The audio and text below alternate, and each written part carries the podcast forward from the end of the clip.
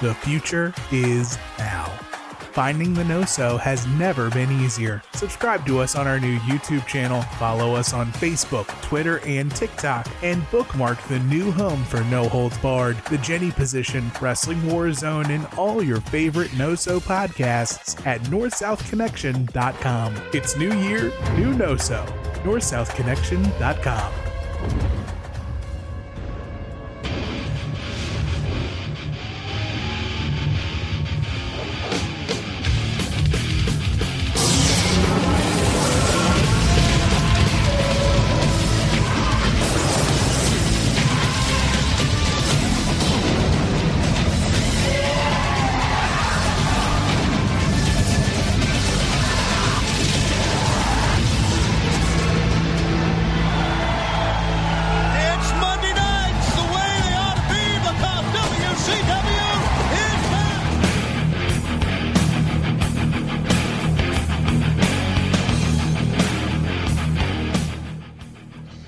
So Connection Podcast Network listeners, it's time. In your house, it's time, of course. The show we're covering tonight, but this is the Wrestling War Zone, a Monday Night Wars podcast retrospective series. I'm JT, and joining me as ever is my partner Chad. Chad, how are you? Doing pretty good. Uh, it's usually exciting when we do a pay per view, but Yeah, not, tonight. no? well, WWF didn't care about it. I don't know how much we're supposed to care about reviewing it. We'll see. That's true. um, I'd ask how you doing, but we were we were together recently, so I think we're all Yeah. caught up probably on that. But anything happened in the last day you'd like to you'd like to update on, or you're okay? Rewatching The Sopranos. Made Oh, it through. right. Made it through college already. Oh, so- jeez. All right, you're cruising. Oh, I know. I think I'm gonna at some point, and it's not. I've I probably watched it more recently than you, so I'm just not quite there yet. But Yeah, it was just easy to put on the plane. Uh, Right. So I watched like two episodes, and then I watched two episodes today, or three, I think.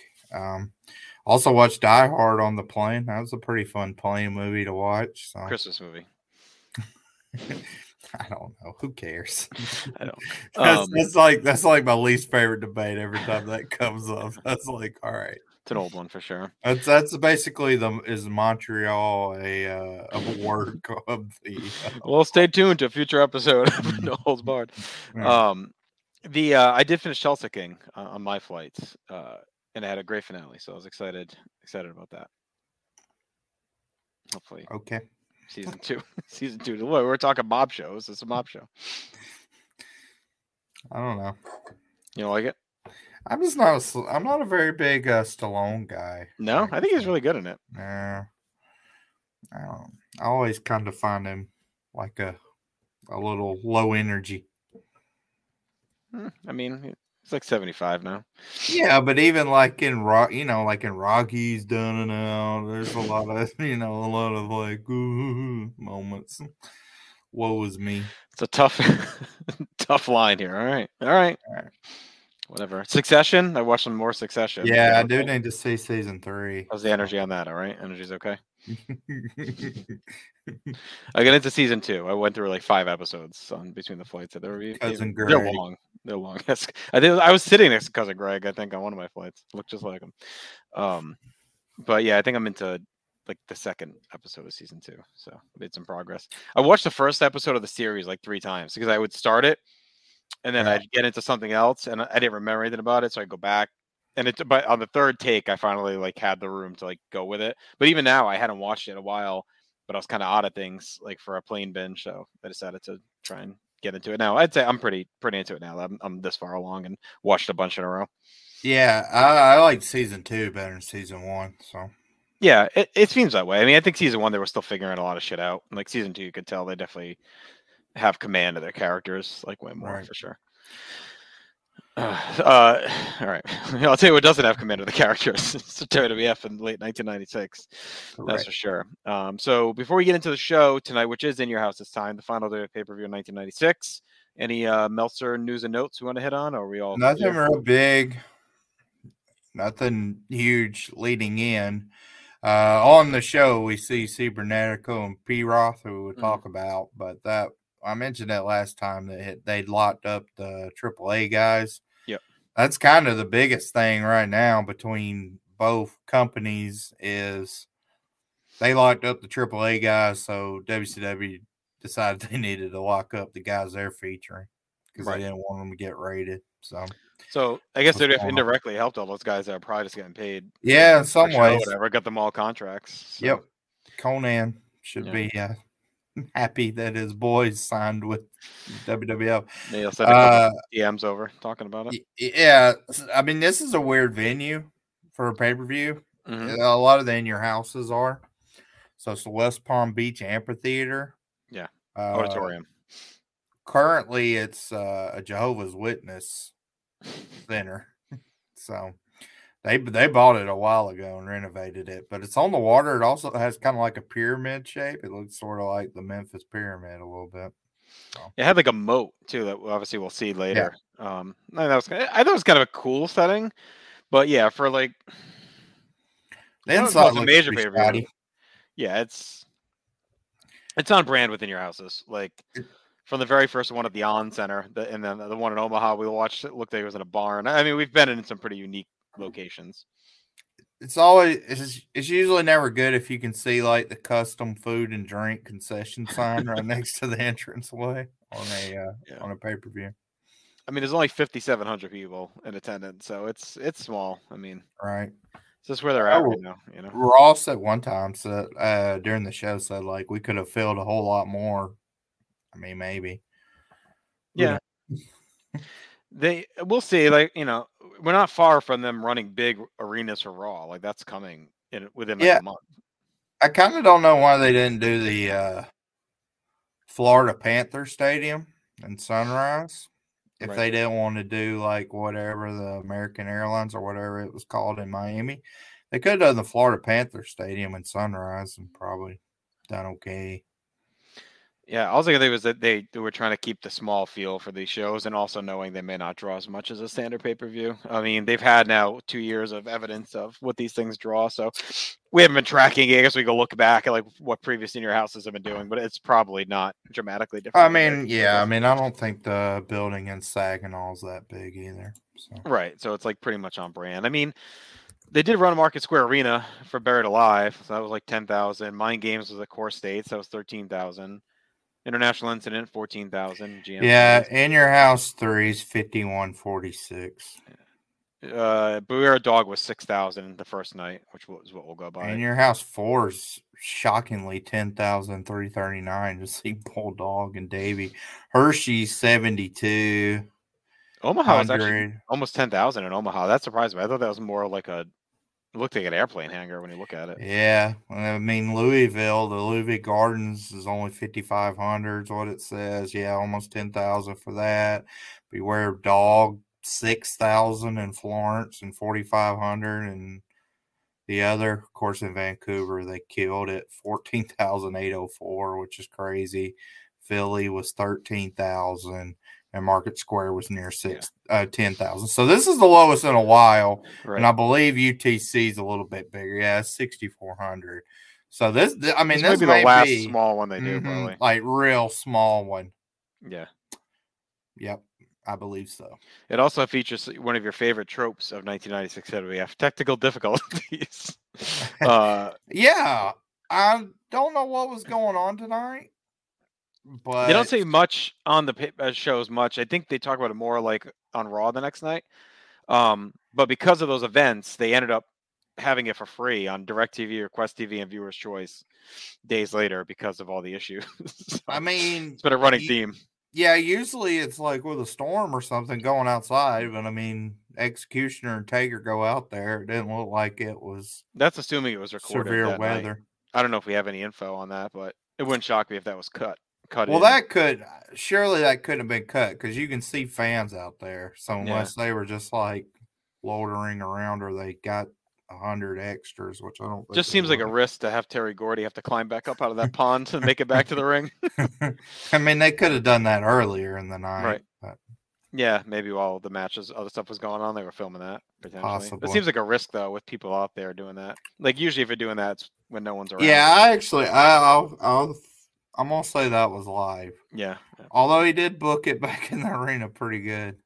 right. I mean, he gets there fast, so maybe they helped him up. Yep. All right, December fifteenth, nineteen ninety six. Like we said, it's our last pay per view of the year. A very basic opening video. It's all about Bret and his quest to get the world title back. We get our little opening animation. We got Vince McMahon, Jerry the King Lawler, Jim Ross. Uh, welcome us in here to West Palm, and we get opened up with Flash Funk taking on Leaf Cassidy. little bit ECW vibes to this, I guess. Uh, you know, Funk still just a month in. You know, Leaf will be in ECW soon enough over the next year or so. Um, but he's looking angry. I, I mean, I guess he's solo. Uh, He's kind of at a crossroads now. JR even says it. Um, you know, Jannetty, we know he got banged up at Survivor Series. I don't know if we see him again or not. We'll, we'll find out, I guess. Uh, and I don't know if they're going to get behind. show up on. Nitro. That's right. That's true. At some point, oh, he's definitely going to show up there. I, he- I don't know if we see him again in the WWF or not. We'll see. Yeah. Um, I'm just saying that may be the next time we see him. Yeah. Right. Jr says uh, Flash Funk's the best in the game at high flying. Uh, he dances out the Funk Cats. A very long entrance. Uh, again, the audio screwy. I think we talked about the uh, issues. Vince is dancing with the Funk Oh. Cats. J- JR goes, "There's the leader of the WF. Yeah. I didn't come to dance. I came to call a match." Uh, so he's all bitter still. So yeah, right out of the gate, we know we're getting angry. JR after that. Uh, yeah, you got something? Uh, yeah. So they, it looks like he's on one one Raw coming up. Okay. Marty, real real quickie, and then yeah, he's gone till He's done. Nitro for another year, year All or right. so. Yeah, So I'll be curious what they do with Leaf. You know, I know he's around for a bit. Um, yeah. I mean, this this a- felt like a litmus test for him. Yeah. Well, it looks like maybe I don't think it's a litmus test or a push. I think it's more likely it's a litmus test um, to use him as the the steady hand, right? The guy that's going to help Mhm. get other guys over, a gatekeeper kind of guy. So we'll see if this role suits him. And then, I mean, I know he doesn't show up in ECW until like end of '97, so I don't know how long he must put around for a while. Yeah, Because I don't think like the head stuff starts till the very end of '97. So right. Oh, boy. uh, y'all, hadn't, y'all hadn't tracked. He hadn't showed up yet. Where I think he's- at, or he's I think he's like just starting to pop up. I Okay. don't know if we, if where we're at, he's done the head thing. Like I'm watching a little bit ahead, so I, I've seen a bunch of it. Right. But um, I know he returns before that starts, so he's there for a Nah, bit. y- y- yeah, I'm looking at his. uh I mean, he's on a lot of War, Raw's Wars. I thought so. In '97, it's, yeah. it's nothing big, but it's it's like when it looks like whenever they had to throw. No, I'm gonna say a lot, but he's on a smattering. It's kind of like when they had to throw someone out there. They did, and it looks like yeah, around um, yeah, around uh, end of July, he was out of there. Yeah, so I, think that's around when he goes to ECW because he shows up for a bit, like before, um, he starts doing the head yeah, he's stuff. at Hardcore Heaven versus RVD. right. Yeah, and- yep. he's there and- consistently since.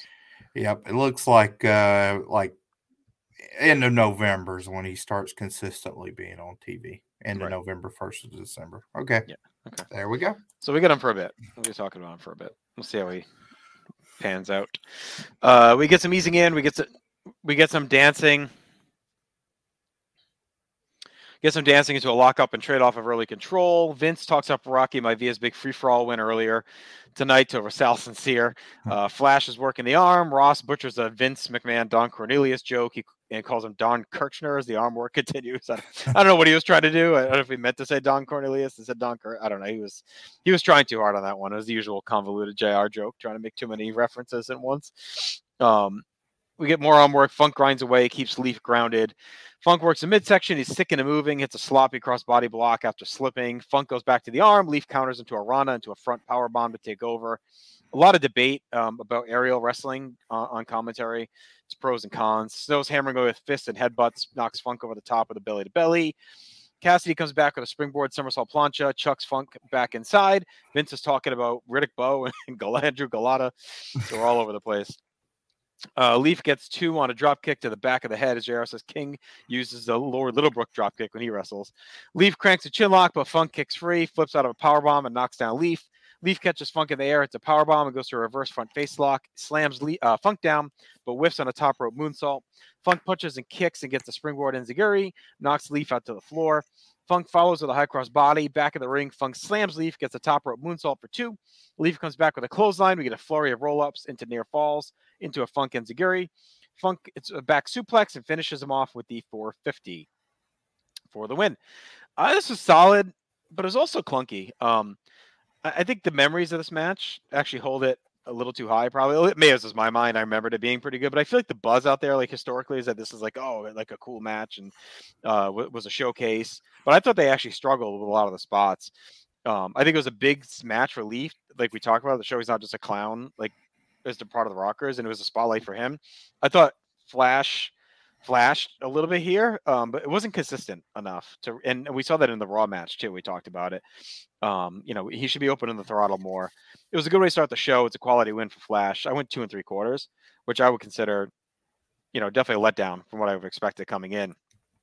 And I know Scorpio wasn't just a high flyer. Like I watched enough of his ECW stuff to know he worked a grounded style where he mixed in the high spots. But to me, they're bringing him in here to be an opening cruiserweight match guy, right? Right now, like this is what they're looking for, is what WCW is doing.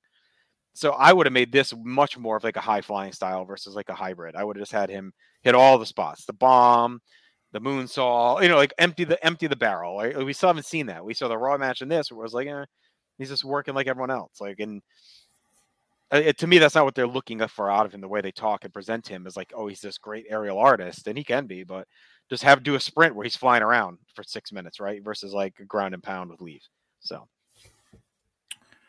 I went two and three quarters too. Uh, I agree. I thought it was, I thought it had some nice high spots, but also very inconsistent as well. Uh, for me, I think it's more of an overall. This this is actually where I'll give. Um, I don't know.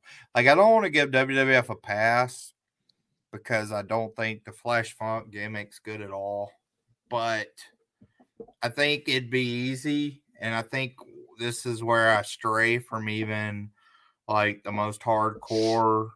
Uh, some of the like this made the yearbook, and with the yearbook, the amount of matches in full were very limited. Like this was the only thing in full that made it from this pay per view. They clipped the main event. Right. Um, and I think that was kind of the catalyst because Scorpio is just one of these guys I felt like in that circle I'm consistently lower on. Whereas a lot of people think he may be like a high end match uh, wrestler of the year contender, especially for North America in 1996. Yeah, 96. I don't know. I just I just never see it. I I think he it's it's weird. Like in some matches, he has the character work down, and some matches, uh, especially in ECW, in some matches he has the aerial moves down, mm-hmm. and I just don't think like they usually ever come together. Uh, I thought I thought they didn't for sure here, so I think this would have been an easy match to like pinpoint and say, oh, well, it's the gimmick that like held right. this match back, but I think it's the work actually. Like. Mm-hmm. I think this is a cool match if you do like a two minute video highlight package because Leaf going on offense with the belly to belly suplex is a cool spot where Flash takes a great bump to the floor, but then he gets back in the ring. They don't do nothing. They do nothing to capitalize on that. Right. And then some of Flash's high flying offense looks really good. Some looks awful. Uh, just looks a little off even I'll say like the 450 that he hits with for the finish, like I'm sure it didn't feel great for Leaf because his knees come down right on top of Leaf's yeah. stomach or whatever sternum. Uh, so just overall, I, I, felt like the match didn't have any consistency, didn't really tell a story. On commentary, when Ross would actually call the action, I thought he did a really good job. It made me kind of wonder if he was still in WCW. I think he done really good calling the cruiserweight stuff. Yeah, oh yeah, for sure. Uh, but um, in some ways, this felt like a response to the cruiserweight stuff, like their version. But right. it didn't didn't hold up. So two and three quarters. I mean, it's fine, but yeah. it's it's disjointed. I, I don't know if it's remembered or not. But I mean, I think there's a lot of. Better... I think it's definitely remembered, but it's like oh, I, I think it's one maybe it isn't hasn't been watched enough to really have the right. It's like one of those ones that's in the back of your head, like, oh yeah, I remember that was like like Kid and Hakushi, right? That's one we always reference in '95. It's like in your mind at the time, it like stands out more, right? That was better than this, but right, um, it's not like the classic that you thought maybe at the time. Nah. I also think, I think Scorpio's best stuff is in ECW because the sloppiness plays there like because it's it's a little grittier presentation, especially in the era he's there before they get he's gone before they get kind of cleaned up. So like him missing spots or barely, you know, maybe coming down heavy or awkwardly. And it's just like easier to hide there for whatever reason. Whereas here, it's like you're looking for him to really nail some of these spots clean, and that's that's the goal that they brought him in for. And he's like still kind of you know sloppy, and that's fine. But then make him like a street fighter. Don't make him like this slick looking dude. You know, like that's supposed to be like pristine Yeah. and on point. You know what I mean? Say he's like a you know he's a brawler who can fly, and he's not going to be pretty, right? Like that's kind of what you're trying to. That's what you should be presenting him as. Right. It's disappointing. I mean, I don't know. I mean, this may honestly be his best. I was gonna say if this didn't hit, I don't know what what's to come. I know Yeah. he's got one infamous Raw match. Um, I think it's in the spring. It's during the ECW feud stuff. I think he fights. See the RVD or Sabu. I think he fights on Raw, and so other than this, that might be his best match. But If it's Sabu, that's encouraging. I do like him with Sabu in yeah, 96. I can't. It, it- it's a Raw match, right? So I think it's like five Right. minutes or whatever. You know what I mean? So it's probably not gonna be much. That may be better though. I mean, that's what I think for this match. If you cut this Right, down, yeah. like I know this was before video packages, but if you could have done like a YouTube highlight video of this match in two minutes, it Yeah. would look cool. But Yeah, so if they cut this down, they could have probably found another match for this card. I mean, there's a lot of guys out on the show, right? So, I mean, Mankind's not fighting. I know he kind of does in that other match, but you know, yeah, I mean, you look at the, like, you know. the final matches; they're all stuck in there. Yeah. like the untelevised. All right, Ross plugs the Royal Rumble '97 home video, which hasn't even happened yet. So that was, I, I- I was wondering if this was like the Coliseum video version Yeah. of this. So like the It Rumble had already be. happened, maybe. Yeah, it has to be. Yeah. So he plugs it coming March 11th. Uh, we then get to the ring for our tag team title match, which is Razor Ramon and Diesel taking on Owen Hart, the British Bulldog. Um, this match was kind of thrown together. Uh, Razor and Diesel, we, we thought they were done. For, for, we knew they weren't gone, but we thought maybe they were done for any kind of push. Mhm. But um, I mean, I guess outside of Furnas and LaFon, there's, there's no other teams. so I guess this is it. I mean, the guns are done. the Godwins are kind of not presented as any kind of threat on any level. Uh, So if they didn't want to burn off Furnas and LaFon yet because they wanted to make this more of an angle, I don't. I don't. This is probably your only choice, I guess. Uh, If Marty's hurt too, I don't know what they could have done. Um, no one's around. Uh, Ramon and Diesel are barely out of the locker room, and Ross is already whining about the fans booing. I think they take a half a step out of the curtain. Oh, they're already booing on these fine young athletes.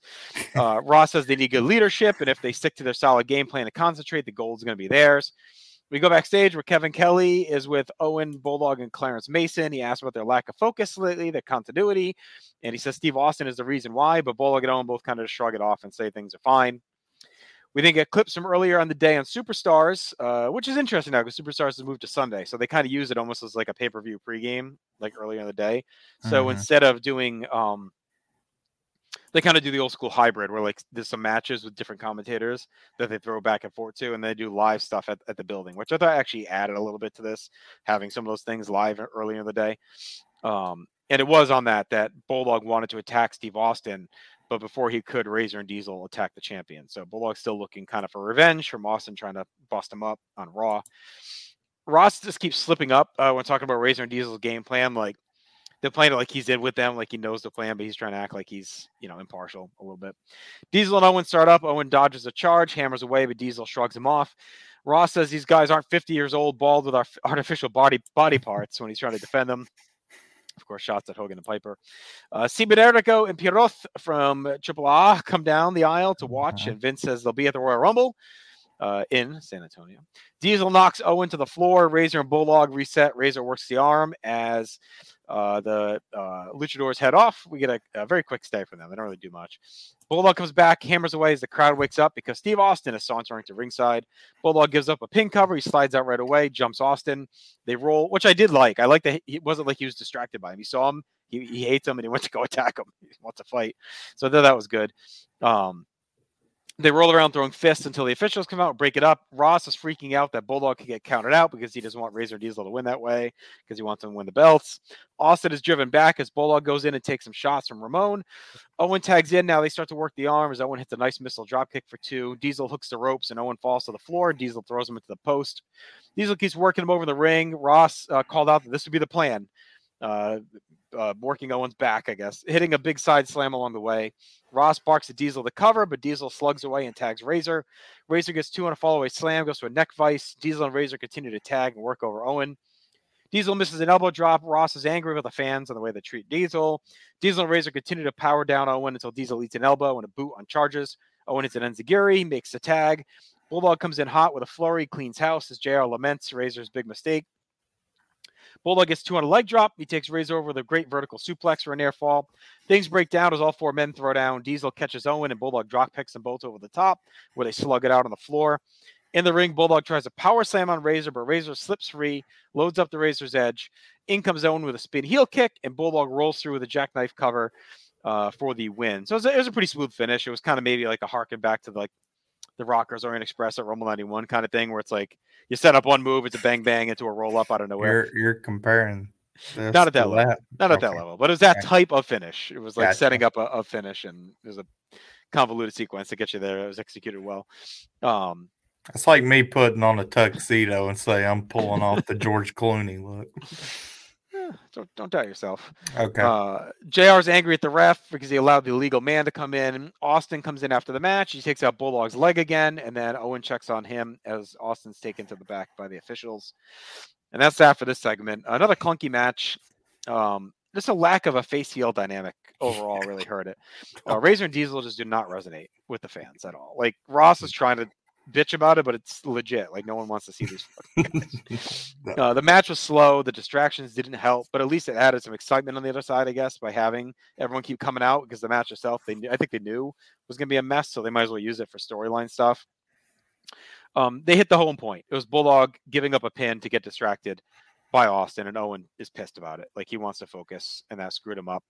Um, so whatever you know, Razor and Diesel are the gas. They got their one big tag match out of them. They got their angle out of them. Like this really should be it for them. like um, the division needs maintenance big time. Like we just talked about. Like they got nobody at all. Um, and EC, WCW has like a, an embarrassment of riches on the tag scene. Yeah. Like half those teams don't get any spotlight. Like I know Bagwell this turned, but like American males, French Canadians, Nasty Boys, like these teams that aren't really doing much there could have been like champions here. You know, and, but they're all just kind of there, not doing much even ECW has teams they could have they could have poached and brought in, you know, and done something with, um, just kind of sitting around. But you know, Saturn had just jumped, uh, or or would jump, you know, in the future to to WCW. I mean, over the next few months. But like, could they have tried to grab the Eliminators? Like, I think they're someone that could have come in and been stars out of the gate. Like, we'll see them briefly on Raw in the new year. So that's a team I think that could have worked. Like it's you know, I'm not gonna say and say oh the gangsters or whatever. Obviously that wasn't gonna fly at this point for them. But I mean, the eliminators were workers, like workers in their the style that could have been conducive to this. The pitbulls too. Like I mean, there's two big juiced up guys throwing dudes around. Like there were teams out there they could have poached. PG-13, like we saw them briefly. I guess I mean they will be back soon, but anyway, this team's out there they could have brought in um, that would have made a difference. Uh, one last note too: Ross as the cheerleader was too much. It just dominated again, dominated the match. Like it was, it was, it was just too much. It was way over the top. Like him cheering them on. Like I, it's stupid that just make him the freaking manager if that's what we want to do. Like having him play dumb, but then be clearly like. It was funny when Bobby would do it, I guess, back in the day. But like for him, it just feels like forced. Yeah, just too much happening. The match couldn't overcome it. I went two and a quarter. Yeah, two for me. Uh, I don't know. It's a match. Uh, I mean, they they were gunning for Harlem Heat as we talked about last episode. That'd been a great pickup. I think the Eliminators would have been too. But even with if they didn't have to go out of, you know, poach somebody or whatever, I see no reason why PG thirteen weren't just in this match and just be done with it. Uh, I mean, overall, this match had too much going on. Uh, I, I, I don't know. I mean, uh, the point of emphasis wasn't really on the match, but we're kind of you kind of have to talk about the match and rate it, so it's a little weird. But the face the face heel dynamic was strange because they wanted to lead to Bulldog essentially getting the hot tag, which yeah.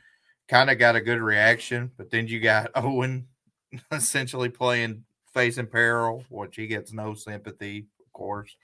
Um, and yeah, a lot going on. The Austin stuff is fine. Like Austin's Bulldogs now all of a sudden, uh, probably their second most heated whatever.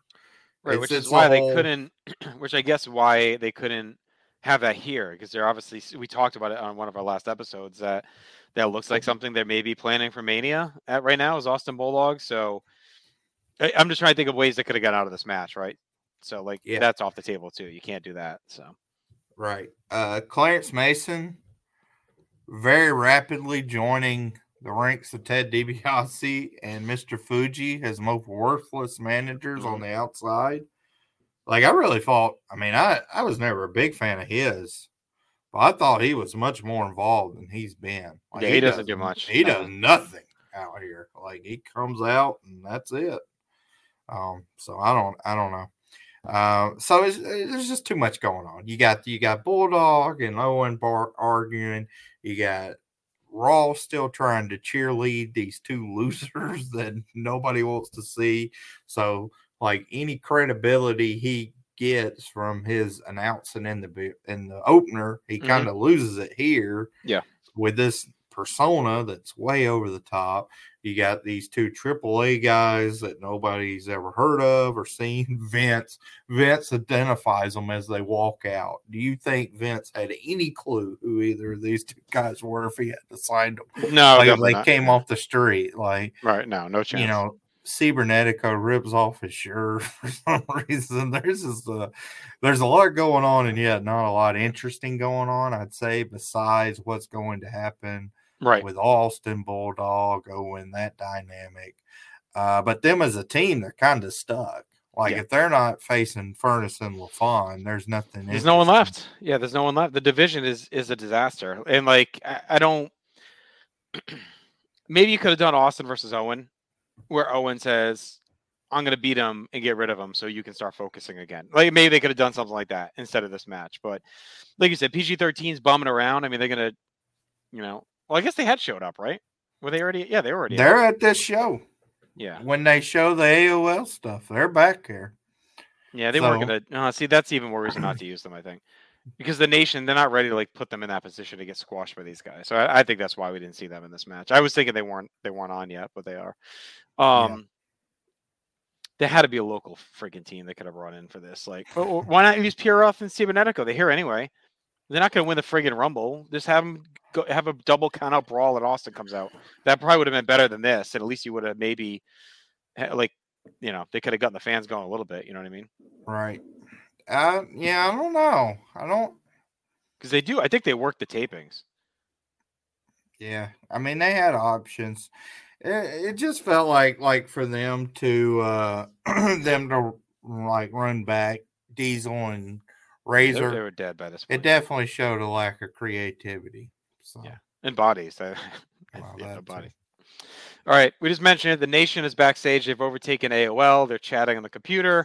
Uh, we see that Crush is now with them. yeah, Uh, so we hadn't really seen that on TV yet, but he's with. Uh, with I don't know if they had done it on the weekend shows, maybe or something. that's what but I was wondering. Yeah. He's standing there with them. it's news to us, and they don't mention Right. it on commentary that oh, is now a member of the nation. No, So, so, if you're just a Raw viewer, right. so was- maybe it was on the Cindy's, or maybe it could have been earlier that day. Maybe it was on Superstars that day or something.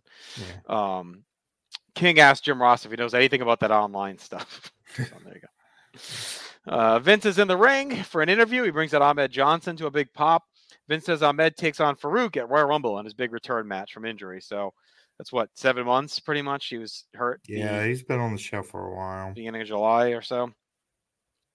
Uh, Johnson says he lost his girlfriend, his car, and his house because of that injury. Uh, but he has his fans, and Farouk's going to feel that pain. Vince says Ahmed almost lost his career too. He asked about the kidney, but as Ahmed starts to answer, we get the Nation of Domination music firing up, and the whole nation appears up in the bleachers. Farouk says if it wasn't such a pitiful crowd tonight, he'd put his foot in Ahmed's ass. But Ahmed is the reason that his people are behind 50 years. Farouk is going to create his own race of people. And besides Redneck, he hates Uncle Tom's like Ahmed the most. And he'll prove he is the promised land at the Rumble. And they all do the nation salute. Ahmed wants to start uh, fighting right now. He fires up the You're Going Down chant, the infamous one. Uh, gets going, and Vince wraps us up. I, I this is fine. I, I think it's a good reboot to this feud. I mean, I know they've had their back and forth already since Farouk debuted in this character. Um, but we're what, you know, six weeks or five weeks in the Rumble. So I think this is like a Mhm. good kind of hard reset on pay per view to kind of get us back going. It just reminds us what's at stake. Ahmed was badly injured and lost a bunch of stuff, and now Farouk's got better backup than he had then. Um, and he's going to kick his ass. The creating my own race of people was quite the line by Farouk. I don't, I don't know how he's going to accomplish that, but uh, that's his plan apparently. Uh, especially given the uh, people he's currently surrounding himself with. I mean, that's not. Uh, but uh, uh, yeah, I mean, uh, first off, Ahmed continues his good run of uh, fits where he has a nice uh, track suit again. Mhm. He jumps up on the apron, jumps over the ropes to kind of show he's healthy. Uh, it's just it's just weird. Like it's gonna be interesting to see how much he falls off. I mean, and he looks in good shape. I, I wanted to I wanted to make a joke that he lost everything, but not his appetite. But he hasn't got he hasn't got No, the he looks pretty T. good. Yeah. Yeah, he's not in big T territory yet, but uh, that's coming soon enough.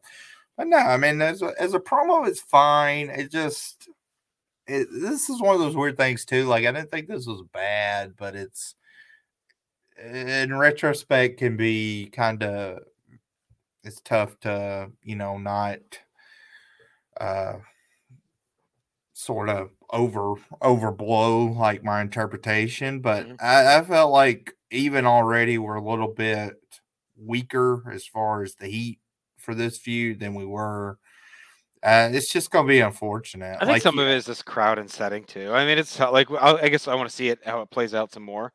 If it continues to be that Yeah. lack of heat, or is this kind of this setting? I mean, the Ahmed got a good pop, but I think Farouk just hasn't been reestablished enough yet. Like it's it's a completely different gimmick from when he injured him, and it's like different goals and statements and everything else, right? Like right when he injured him, it's because he wanted the IC title, him and Sunny, and now it's like he's trying to create a whole new race. He's a gladiator right Yeah, you know, it's like a whole different setup. You know what I mean? Yeah, now it's a race war thing. Yeah, Yeah. it's it's uh it's definitely a pivot.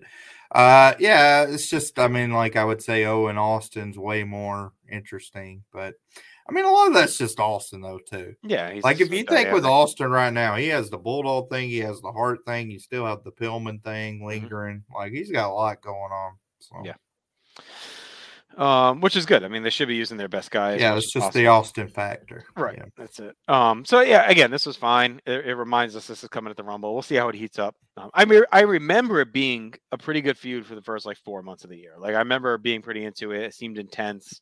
Um, you know, it was a lot of excitement about it. So we'll see if that carries over. But uh, yeah, we'll see how Ahmed bounces back too, and once Farouk gets in the ring and all that. But I, I thought Ahmed was fine here. I'm wondering too, like you said, we'll see if his work drops off. I don't think this is Yeah. his, his shape. I think it's probably he just starts getting overprotective and thinks too much about getting hurt, and so he keeps getting hurt. Is my my prediction going forward is that he probably starts instead of what we liked about him was that he was kind of all over the place, right? Flying around and do some crazy shit. Yeah, he could be reckless. Yeah, good energy. Good reckless. Yeah, so Yep. maybe they're dialing. He maybe dials that back, and it leads him to be more hesitant.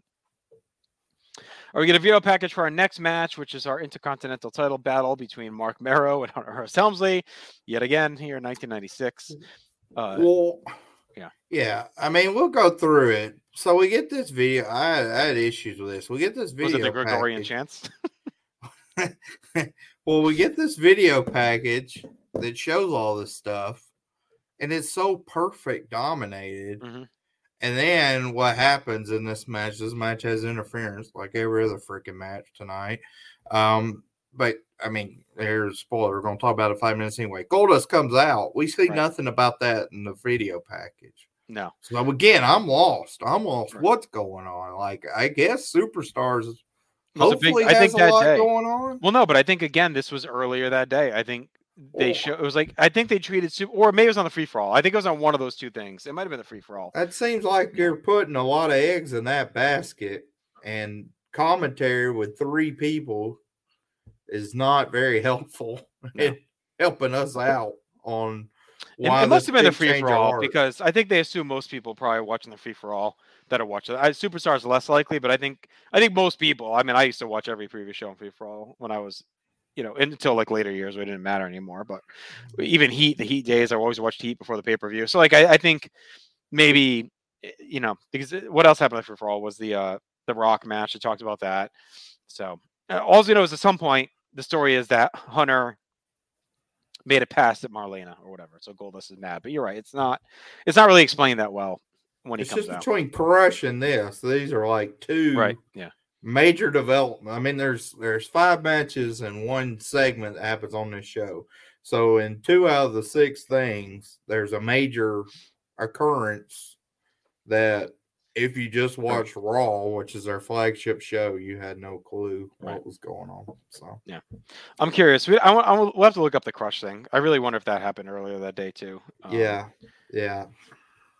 It might have been even Livewire. They were doing shit on Livewire too with some of the stuff. Oh Lord. um, at that point. But uh, the video package, yeah, had like some Gregorian beat music, which was interesting choice for this feud. It is very perfect centric. I mean, it just sucked that he bailed on them. Like he really fucked up this feud by leaving and everything that happened with that. hmm All right, Mabel and Sarah, uh, Ma- Mabel, what's their group name? I guess and Sable march out to Vince as Vince references their satellite transmission issues. Uh, the audio's still off, so there you go, your favorite. Uh, Hunter Sanchez out with his gold. He's rolling solo tonight. He's got his new classical theme. Always a joy that's in place. Ross talks about Hunter trying to make an offer to Marlena. So he did say it right here, and he says that she was offended and upset. He says earlier, t- I think he said earlier tonight. Okay. Um, King hypes up the Karate Fighters Championship on Raw between him and Sable, so that's gonna be live Karate Fighter Monday. Uh, we see the blimp float, floating around. We get going with a lockup and some mat grappling. Ross thinks Mero's wound way too tight. Mero keeps fighting off an attack, counters the strikes, and knocks Hunter to the floor. Mero meets him with an axe off the apron, keeps up the pace in the ring until Hunter walks out of the corner and hotshots Mero on the top rope. Mero backdrops Hunter to the floor. Hunter uses Sable as a shield, shoves her into Mero, and then shoots her into the in, into the steps. Ross fumbles the joke about Hunter being court-martialed at military school. He's just he's like working too hard tonight, Ross. He's trying to get all this shit in and call the matches. Like this is why the gimmick is too much for him in this role because he's trying to force these stupid jokes and one-liners and stuff, and it's just, like none of it's working. Uh-huh. Hunter runs Mero into the steps again as Vince is apologizing more for the satellite issues. Hunter, he's probably like, not again. like after beware a dog. Here we go again. Hunter hits a tilt a whirl backbreaker for two. That was pretty tight. Goes to an abdominal stretch. Ross says there's a rumor that Hunter's dating Kathie Lee Gifford. The ref finally breaks the hold with Hunter grabbing the ropes. Hunter shoves the ref. Ross thinks he's pushing the ref to see how far he can go to get away with things. Mero reverses a whip, but eats a boot on a charge. Hunter catches a boot to the jaw coming off the middle rope. Ross says Hunter uses people till they have no more value, and that's how he became IC champion.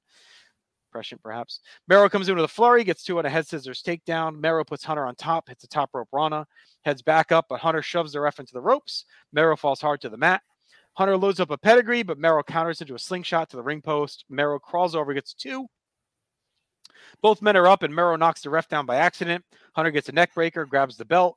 Mero blocks, gets a roll up, Hunter wake, kicks out after the ref wakes up and slowly counts. Mero shoots Hunter hard to the corner. He flies to the floor. Mero meets him out there with a somersault plancha. Goldust comes down and grabs the IC title, but uh, Hunter ducks and he hits Mero by accident. Then he turns and hits Hunter too. The ref wakes up, starts to count, and Mero barely beats the count into the ring to win by count out, so he does not win the title. After the bell, Mero hits the wild thing uh, for the, the pop. Hunter's slow to walk back. Goldust shows up again and just punches him in the face of the aisle and then leaves. I mean, whatever. It's the same old story. Both guys get time. Um, there's a good storyline here. They they have a feud going for a while. There's a chance, but they just were slow and just felt a step off. Ross in like super ADHD hyper mode too is not helping at all. Like he's calling shit at like 100 miles an hour, getting all this crap in, and these guys are plotting through a match. Like none of it sinks. It's like, you know, we're not calling we're not calling a, a crazy spot fest or an athletic contest. It's like these two guys are just slogging along. Um, you know, Goldust is here. He screws up the match. You know, I guess maybe we're going to be turning him, or at least he's the tweener now. And we talked about him needing a change. I mean, he's been dead in the water since what August for the most part. Yep. Uh, Mero's all year has been the same fucking story. Like he gets close, he can't break through, gets these chances, can't deliver. I don't know. I don't know what his deal is. Uh, Hunter's fine in this role, but it's clear he needs someone. Like he's missing something. They they knew it too because they wanted perfect with him, and we'll see a couple more iterations of them trying to find ways to add heat to him. Um, but this whole threesome right here feels very like they all need some kind of change. Like it all feels extremely played uh, for all three of them. So I ended up going two and a half on the match. Um, I guess by Mero winning, he's gonna get another title shot. I'm assuming. So maybe that'll. I thought this was a blow off, but we must. Well, I think we're gonna get another one. So, um, this feud has literally been all of night. it started at WrestleMania, uh, and here we are in your house, and it's still going. So Uh, Meltzer coming through for us. So in the Observer, it says uh, before the actual pay per view started, they did a brief angle. Jim Ross was supposed to be interviewing Bret Hart, but in the background, you could see Hunter Hearst Helmsley put the moves on Marlena, whose look they've changed to be more feminine and attractive. So there you yeah, go. so that was another free for all then. That was on the free for all. Uh, with this match, uh, Helmsley also debuts his new theme song. Yeah, Ode to Joy. Yeah, The uh, is that who is that Bach or is that Beto? I'm not gonna be able to top my Bach joke from uh, the other night at dinner, but uh, I'll, I'll busts that out? um, uh, as a match, I actually like this. Uh, I thought it was worked pretty well. I went three stars. Uh, Um, Schiller, Friedrich Schiller. ah, neither. Okay. Uh, really, Schiller? Okay. No, it's Beethoven. Yeah, Beethoven, right? Yeah. Schiller the impression. All right. Uh, Ludwig. Did you know that? Do you know that was Yes, Beethoven? Ludwig van Beethoven. Yeah, Ludwig von Beethoven. He's a member of Imperium. Uh, no, this I, mean, I thought this match was worked pretty good. Um, it, it, to me, this was like a better version. This to me, this was like a tighter version of the opener, where like the actual most spectacular spots probably weren't as spectacular, but we had more uh, psychology involved. The stuff with Perfect, I thought was very weird. Yeah. How they kind of transposed the events uh, to sort of sync. Now they're kind of acting like he rammed the card into him on purpose. Like Right, That yeah. was a like that was a shoot or something. I, I think they're know. trying to spin it that Hunter, yeah, it was like using him. It was all Hunter's just trying to like fuck with Perfect, and yeah, it's they're trying their best to make it like Hunter was like the the dominant force in the whole thing, ending blowing up. He kicked him to the curb. He got what he wanted. Even when he, Ross says it, he's a user. He use, does whatever he wants to win. Like they're trying to save face of Perfect blowing up their second biggest angle in the Right. fall um, right. by leaving. You know, so Uh, so Goldust's coming out. He did needed something different. So maybe this is something. I mean, it looked like the start of something. It's an interesting choice. I don't think the crowd quite knew how to react to it, but I mean, this crowd didn't really know how to react to a lot of stuff. Um, the finish is kind of lame, but overall, I thought it was well worked, and they do need to be pushed away from each other. Yeah, it's so too we'll much. Uh, so that needs to happen too. But uh, I mean, Hunter. Hmm, how blasphemous do I want to get with this statement? Is Hunter's 1996 in ring better than Owen Hart's? Do I want to try to make that theory? I think it's a lot closer than you would think, just on the surface. yeah, I, I think I'd, I'd still probably take Owens matches, but it's not egregious to say after everything we watched. I, I've I've liked Hunter. I, I feel like Hunter's been good in you know putting together some connective tissue for his matches and not doing too much. He had a good match with actually- Shawn too. I mean, like, what do we grade those comparatively? Yeah, Owen, they're Owen pretty Shawn, and close. Shawn. Yeah, Yeah, I mean, I'd say the In Your House Six is probably still ahead, but that was disappointing. I, I, I mean, I think this is one of the reasons I like this is I think this is one of the best versions of Hunter, and we're not going to get it for a while where he actually does show some ass. You know, mm-hmm. Um, you may have to rewind to 2014 to when he shows this much after this little run. So I enjoyed it. would you give it a, uh, for a grade? Three. Oh, all right. Yeah, you're high on. I, just, I don't know. May I just played out on these freaking guys. Like, it just felt clunky and slow to me. Was five point eight, but three. Like I said, Ross going 100 miles an hour doesn't help it either. It's like, it's just Yeah. like nonstop. I don't know. No, it just feels like none of it's cohesive again. I feel like they were finding a little groove, and now it's back to like everything just feels like it doesn't complement each other. You know, like everyone's doing like too much. I think for a while we had not enough going on, like it was dead, and now it's like we're trying to do too much. You know? Well, this, I mean, this, um, this pay per view has interference or something in every match. yeah, So, right. They're trying to do too much. It's like I think this is I a- don't know. I don't know. I don't know if it's. I, I mean, it's like they can are, but then they aren't. I don't know. It's it's just everything's transition right now, so you have to see how stuff plays out. Because I, what- mean, yeah. the build the build was nothing for the show, so it's like there was weeks they didn't do nothing. But I think what hurts too is they, um, by taping Raw in one night, they limit Yeah. themselves, right, to change Wow. stuff on the fly and do different stuff. So then we get to these pay per views, and I feel like they're trying to cram all the shit in, which should be what they're using TV for. But because they've already taped all the TV, they can't they can't go back and change too much stuff, right? So I, I think th- I think maybe this is what's going to help drive some of the change a little bit is to allow them to do more on the fly and week to week. They gotta they gotta be live at least every other week, if not every week, right? So I think- yeah, yeah. yeah. As we talked about, that's that taping schedule is just a huge, Mhm. you know, dead weight around your neck that Yeah. you can't escape from.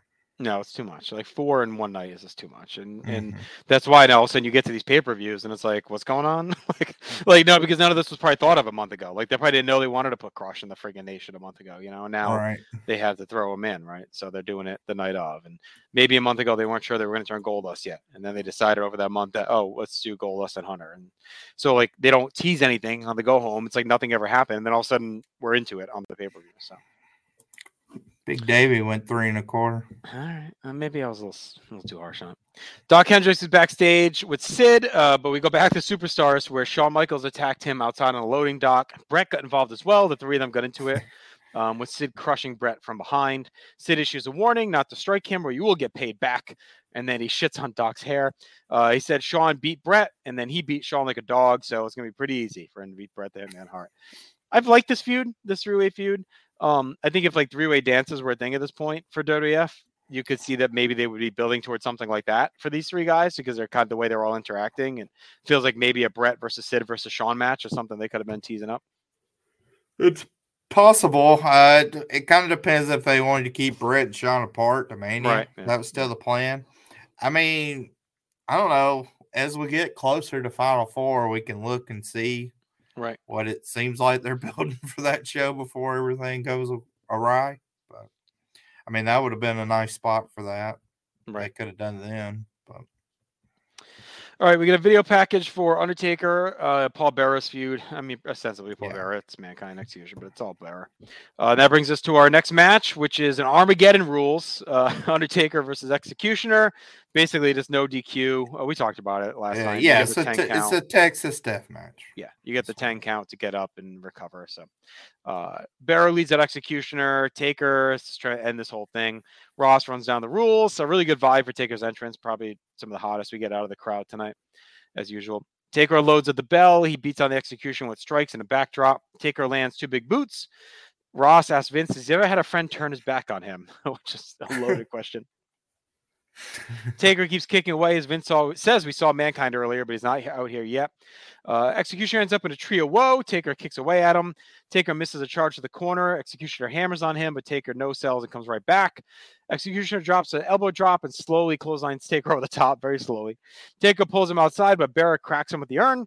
Taker just no sells it, and uh, but Executioner comes from behind and throws him into the post. Taker fights back. He pulls up the padding, but he hoists Executioner up. Mankind comes flying around trips over the mat and then whacks Taker's leg. Uh, rough night all around for everybody here. Even Foley's usually pretty flawless in his execution. Trips over the mat on the way out. Uh, back in the ring we go. Mankind Executioner double team Taker. Taker fights them both down. Uh, the aisle into the entranceway. Slings Mankind through the house. Uh, the house set. We go back to the front door, which is a cool spot. So they they go into the house, around the house, and then come back out the front door. Taker keeps beating Executioner against the house until Mankind saves. They go back to double teaming. We get a bunch of security coming out. They spray mace at Mankind. He's scrambling around. He actually gets locked in a straitjacket. Taker drags Executioner back to the house. I love that. That's the way he goes back to the door. Uh, and then down the hallway into the concourse.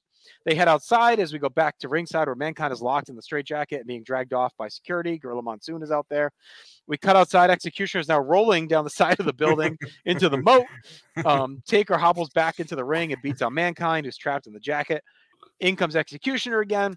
Taker clobbers him and hits a tombstone, and Executioner is done. So we only got one. We don't. I mean, we got this fucking rule, the Armageddon. We don't even use it. It's the only Yeah. time, only pinfall.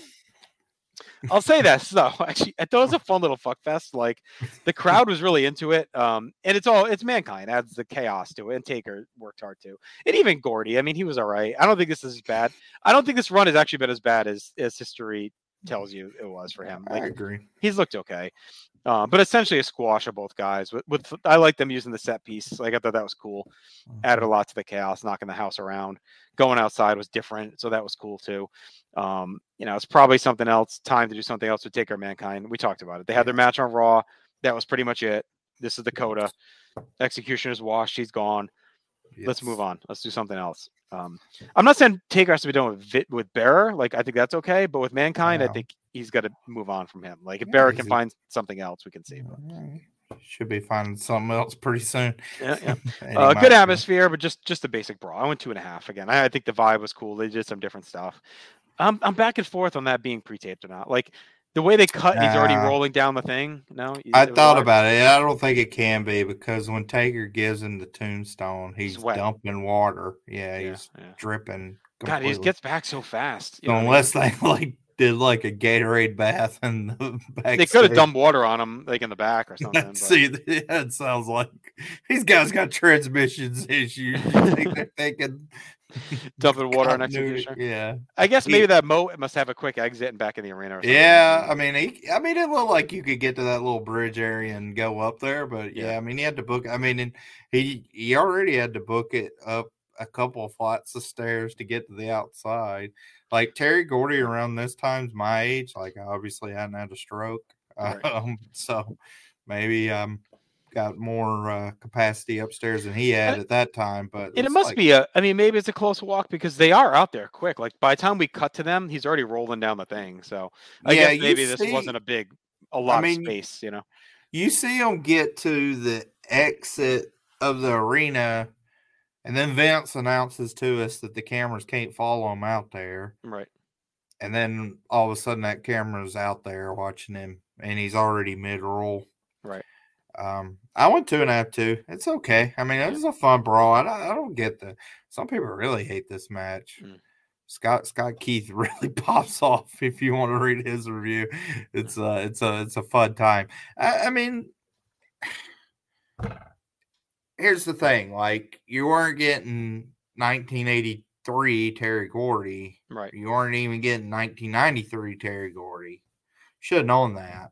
For what you got, probably about the best case scenario. Like they had three or four minutes of spirited brawling. Once he was starting to blow up, and you could tell that clothesline you were talking about, mankind mm-hmm. runs out. He does that. Um, one thing that I didn't think made a whole lot of sense is they say there's like no rules constantly in this match, and then Right. security and everybody else contains mankind. Well, I think they were trying to play him up that he was like a madman, but he doesn't do anything that mad. You know, like No. he should have been more vicious. Maybe then they say, "Well, Yeah. we're gonna get this guy under control." Like maybe he should have punched a ref and like beat him down or something. You know. I think if he could have had a weapon, Right. like if he had like I don't An axe or know, something. axes or something, and Right. like went after the eye or you know Right, just yeah. something really crazy, then you it would have justified it. Yeah, I mean as it was, it was like, dude, people have been interfering left and right. Like Austin just came out here and clipped Bulldog's leg. He didn't get put in the straitjacket by security and Rene Goulet. Or Or, say- whoever. or say anything goes except mankind interference. Like right. you know, you could have done that too, and then he comes out and they're gonna lock him down. So that was a bit odd. I mean, otherwise, like, I mean, this is a show that doesn't have very memor um, many memorable moments. Them destroying the house is one of them. Yeah. So at least has that going for it. But yeah, I mean, this feud, this feud should be completely done now, which it is. I mean, we don't see the executioner again. I don't believe. I'll be very shocked if we do. No, I, I'm pretty sure Yeah, he's done. yeah. Um, So- is this it for Gordy on any stage? I, mean, I don't think he comes back to ECW Uh, at all.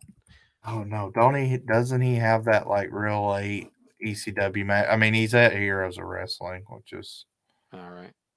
n- no, he's not, is he? No, actually, he's not. Uh, all right, I'm looking at his cage match. So he does. He actually does have a superstars match. When did this air? Oh, January twelfth, 1997. He has a superstar As match executioner or as Gordy? as executioner, where Goldust defeats him. Oh wow. Uh, then he worked.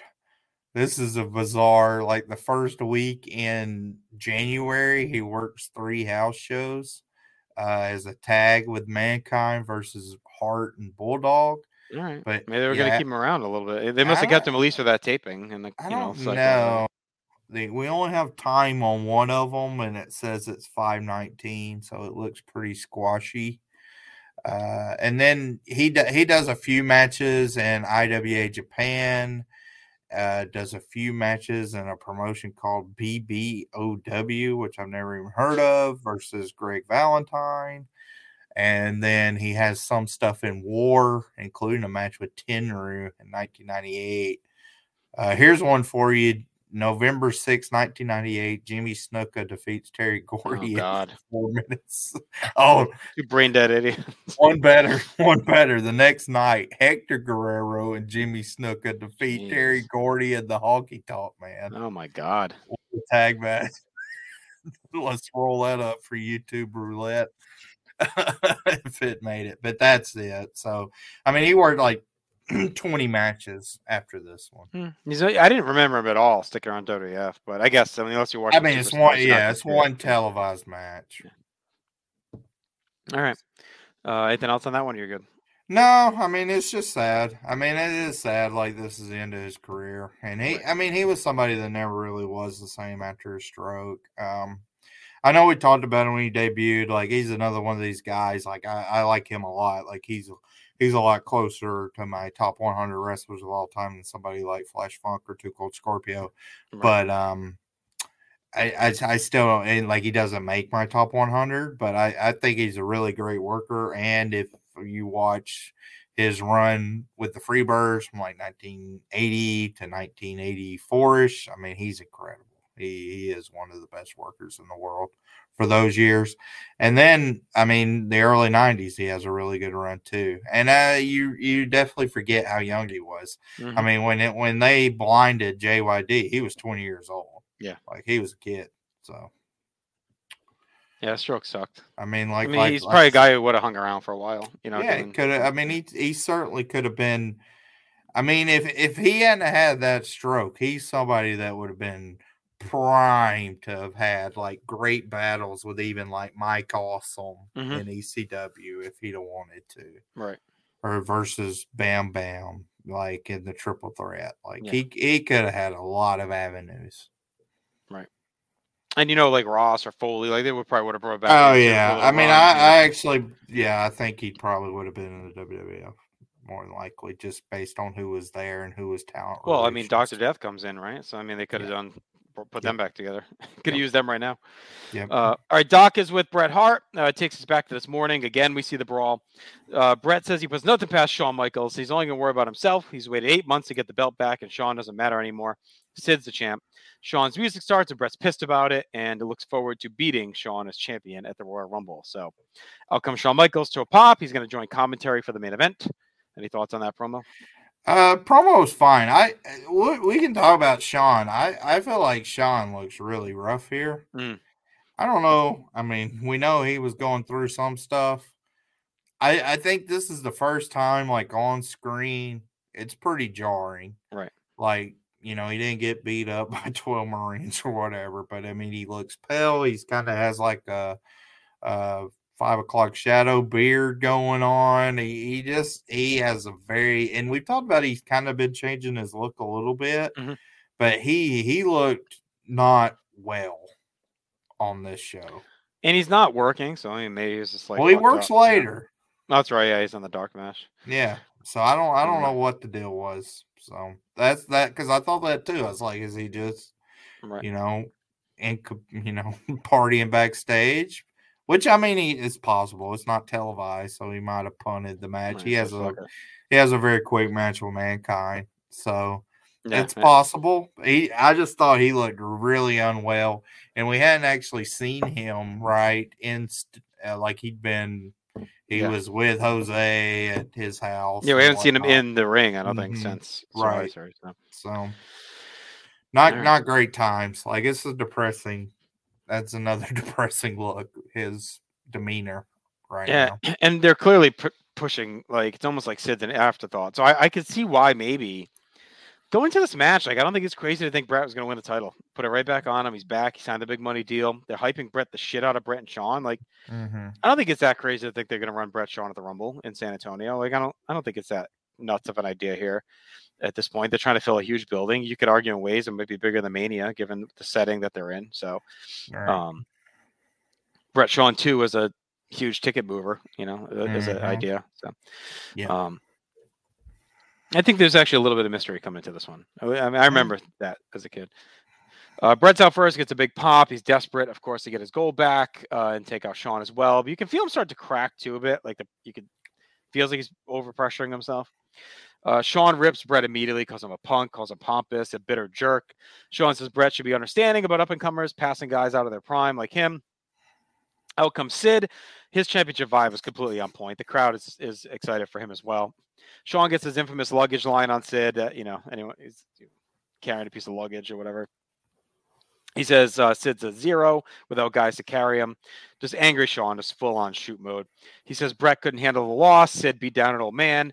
Shawn rants about being who he is. No one can stop him as Bret attacks before the bell and hammers on the corner. Bret keeps him loading, but Sid cuts him down the clothesline and stomps away. We get constant Bret Shawn talk all through this. Only King is trying to call the match. He's like the only one trying. Uh, Sid punts Bret to the apron, but Bret comes back with a boot to the face. He goes to the eyes and punches away at the gut. Bret takes down Sid, lands some strikes as Shawn calls Bret Vanilla, says you need to have emotion and a smile. Sid gets up and knocks Bret to the floor. He follows out lays in some strikes. Shawn talks about the bitterness of Bret and says the truth scares guys in wrestling, which Ross loves. That's right, yeah. Uh, we head back inside as Bret is back to punching. Sid knocks Bret outside, slings him into the railing, pulls up the mats and loads the power bomb, but Bret drives him into the post to counter. Bret shoots Sid and meets him the uh, with an axe to the back. Bret settles in with an attack on Sid, running through his usual attack of strikes and snap offense, targeting that back. Uh, Bret shoots uh, Sid to the corner, drops a leg, and bends Sid into a rear chin lock. Rips off the buckle pad. Shawn says Bret's desperate because he knows this could be his last title match. Sid blocks the turnbuckle shot, so Bret gets to the lower back and again hits a back suplex for two. Um, Bret keeps working the back with a methodical attack. Sid keeps hanging on. Bret goes up top. Sid blocks and slams him off. Sid comes slugging back. He buries Bret with a big boot, follows with a power slam for two. Sid kicks away, hits a clothesline for two. Bret dodges a leg drop as Ross says he's never liked that move. It's another funny line. Sid blocks a sharpshooter, kicks Bret to the floor. Bret gets to his feet, but Austin, uh, Steve Austin flies in, hits a big chop block on Bret. Out come British Bulldog and Owen Hart almost immediately. They back Austin away with a boatload of officials. Bret hobbles back inside, but he's hurting. He limps around. Sid goes right at the knee with kicks. Sid scoops up Bret, but Bret slides down. They both collapse and botch the spot. Sid picks up Bret again. This time Bret sleeps free, and they repeat it as Bret ends up careening into the exposed turnbuckle. Sid grabs Bret and plants him with a choke slam for two. Sid charges, but Bret ducks and hits a clothesline that takes them both over the top. Bret grabs Shawn's chair that he's sitting in. Shawn shit talks him, calls him a role model. Sid decks Bret from behind and stares at Shawn and then pie faces him. Shawn gets on the apron, but Sid throws Bret into him. Shawn falls. Sid finishes Bret with the power bomb when he rebounds back into him. So Sid retains. Bret goes out and slugs Shawn down. They scuffle at ringside as Sid is posing, which is funny. uh, and Sid just walks away with the belt. Shawn back on the mic, uh, bitches about Bret, and we're done. Uh, I, I like the finish. I thought it was a good chaotic ending. The main event scene just kind of shows us it's getting wild. We got Austin, we got Bret, we got Sid, we got Shawn, uh, just all in this melee. Bulldog and Owen are lingering, so there's like a lot of chaos going on. Um, again, though, it was, it was slow. It was just a slow match. Um, you know, not a ton of atmosphere baked into it.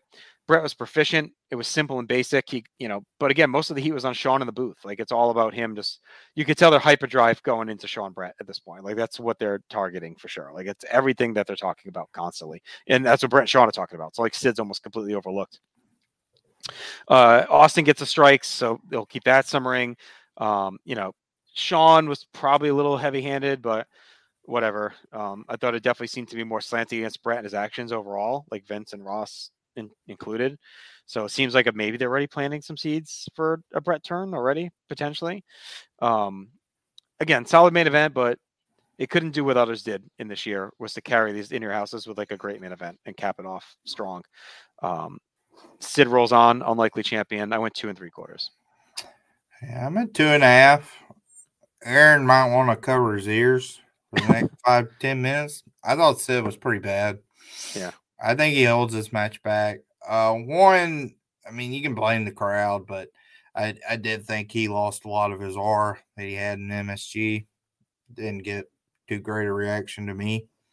Um, they kind of, in some ways, actually babyface him the most out of Hmm. all these three, and it didn't come off that way at the end. Like at the end of the show, he's standing tall while Right. Shawn's flustered and Bret's whatever. Uh, and Ross is trying to put that over on commentary, saying like, "Oh, he's done a heroic effort," meaning like he pinned both of them in two months. But I, I don't know. I didn't think it worked that well. And then within the match itself, like I I liked the beginning, and I, I agree. Like it was shocking to hear King be the best analyst, where he talked about like, well, Bret was making a big mistake trying to make it into a slugfest. So that was good. And then when Bret comes in and starts working the back, I was all in. Thought it might be, you know, well, this is going to turn into not a very good, you know, great match, Right. but it could be a good match. Sid has like no effects from that and then just kind of blows that off. Then we get a couple minutes of just back and forth, and then it goes right to the finish. So again, it felt disjointed. Uh, I thought Shawn was very annoying actually on commentary, very unprofessional, which Mhm. is usual, but just like he was throwing a bunch of jabs at Bret, at Sid. I mean, completely unlikable. Like if this Yeah. was if they were trying to make him become heel and be as obnoxious as possible, mission accomplished. But I don't think that was what they were trying to do either. I, I, I think they were trying to do the toe the line with all these guys. Yeah, it's she has a they didn't know how to yeah. they didn't know how to. Um, so so it it comes off as a disappointing main event. The year overall has been very interesting with these main events. Where I mean, you can if you are Shawn from a cocky standpoint, you can present that every main event he's been in has been Mhm. At least very good to great, except for the first Bulldog match where they didn't know they were live. Right. Um, and if you look at the three main events Bret's had this year, they've all been disappointing. So that that is something that could be put into play. Um, it's interesting to think about. It's just overall. I mean, this felt. Uh, I don't know. This this whole pay per view. This is one of these pay per views where it's like it's not bad, Right. And it feels like stuff happened, but then it also does give the feeling that like if you skipped it and you maybe watched like a five minute recap on Raw, you were good. Yeah. So Right. There was no must see incident. right. Um, So that ends it. I mean, it was Yeah. a it was a replacement level main event for me. Decent match, two and a half. yeah, and like like I said, there were a bunch of other cards like this throughout the year, but that the main event would then hit four and a half, five stars and carrier, like mind games, like and um, good friends, better enemies. Like, you know, like, I mean, no good friends, better start- enemies. Yeah, they had they those cards definitely had worse stuff, like actively bad stuff on it. Um, but yeah, they had a even international incident, right? Was kind of shaky on the undercard, and I mean it was okay, but and then a, a really good main event helped carry it. So that that was kind of the theme for a lot of these two-hour shows, and this one, Bret and Sid just does not get there to deliver on it. Yeah, I'd say my rating on this show overall is probably closest to international incidents. Just I like international incidents. Uh, Or maybe get In Your. House Six is a good one because like that main event kind of sagged as well. But Yep. um, all right, let's get to our awards. Uh, match of the night. I mean, I mean, uh, I went Hart Sid. was the highest for Oh, me. really? though- Yeah, I ended up going Helmsley versus Mero, but it's not great. Um, for best moment, I want the house destruction with Taker, Mankind, and Executioner kind of ripping through the house. Yeah, I can get behind that. It's fine. I want Undertaker for MVP. I mean, he, he kind of carries Gordy. He's the most over. He's brawling with Mankind. He stood tall at the end. Like we said in the main event, I thought all, all three guys kind of washed each other out, and I wasn't as into Mero Helmsley uh, as you were. So I mean, I thought about Hunter, but it is what it is. I, I can go with Undertaker too. I don't have a don't have much of a dog in the fight. any other uh, commentary notes besides? No, I did. I did like you mentioned it, but I did like Ross saying that he always hated the leg drop. That was that was that's one. That was a rare good jab he had tonight. Um, otherwise, I mean, we we talked about it too. They did better. They only had one guest commentator, but 4 Mhm. is too many. Four is Yeah. just too many. Uh, shots fired. We talked about them both. Ross saying Diesel and Razor aren't 50 years old bald and artificial body Yeah, parts, and then the- 45 and 50. Yeah. and then says he doesn't like leg drops. Mhm. Um, I don't think we had any debuts, right? Um, No, I guess Pierroth and Cibernetico. yeah.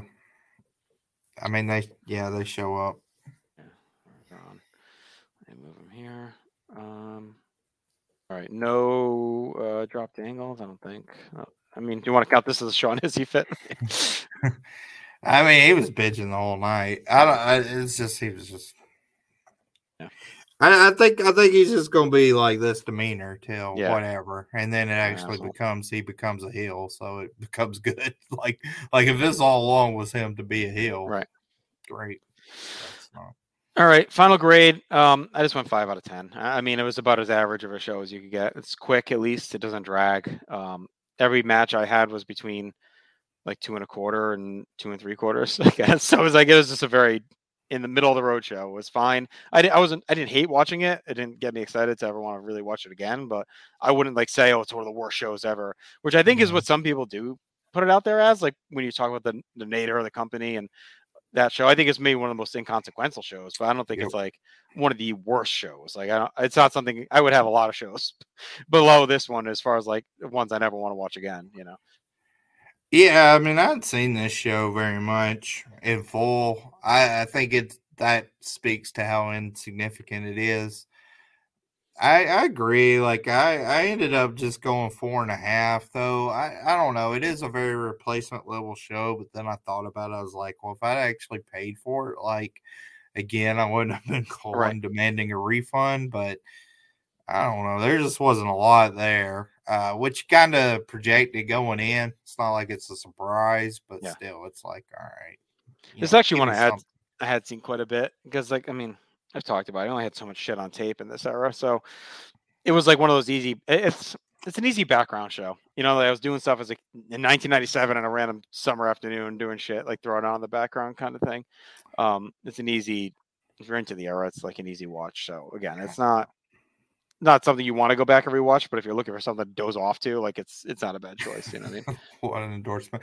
Uh, I, I Well, don't- I I mean- don't- yeah, it is what it it's like a little it's a, it's a i don't want to call it a comfort show but if you're a fan of like the new that era of like new generation back end new generation like this is like the little stretch you throw on goes off Oh boy, yeah. I, I don't. This was a show that uh, I don't know why, but it didn't seem to uh, make it to my video stores either. no yeah i mean it's kind of like whatever uh all right well we're almost there almost there with WF. I don't know. Mhm.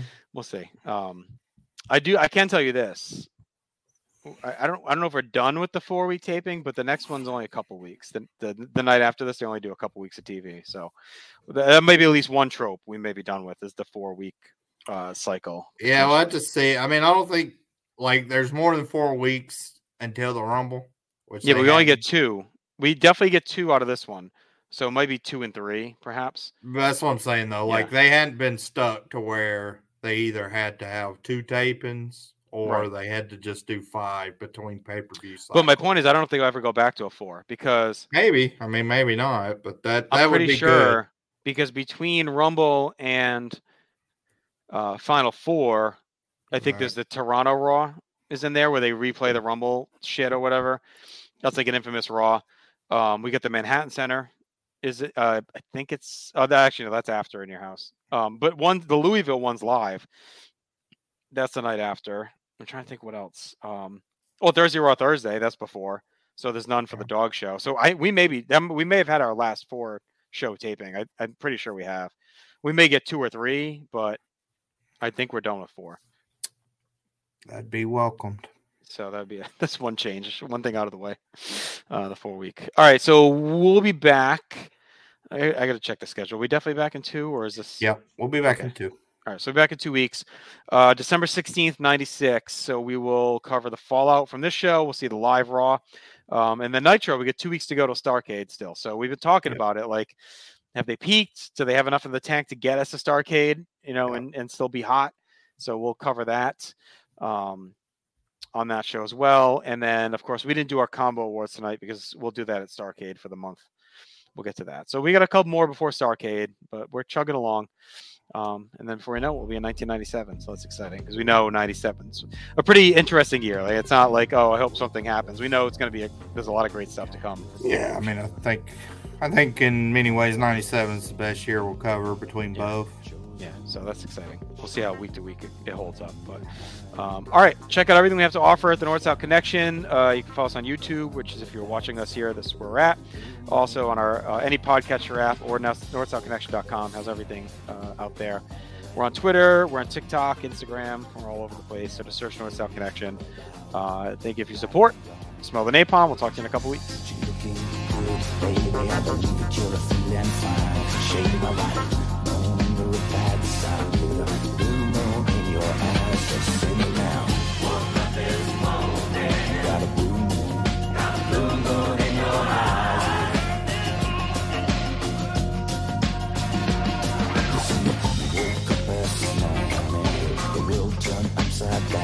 Load of things ain't been the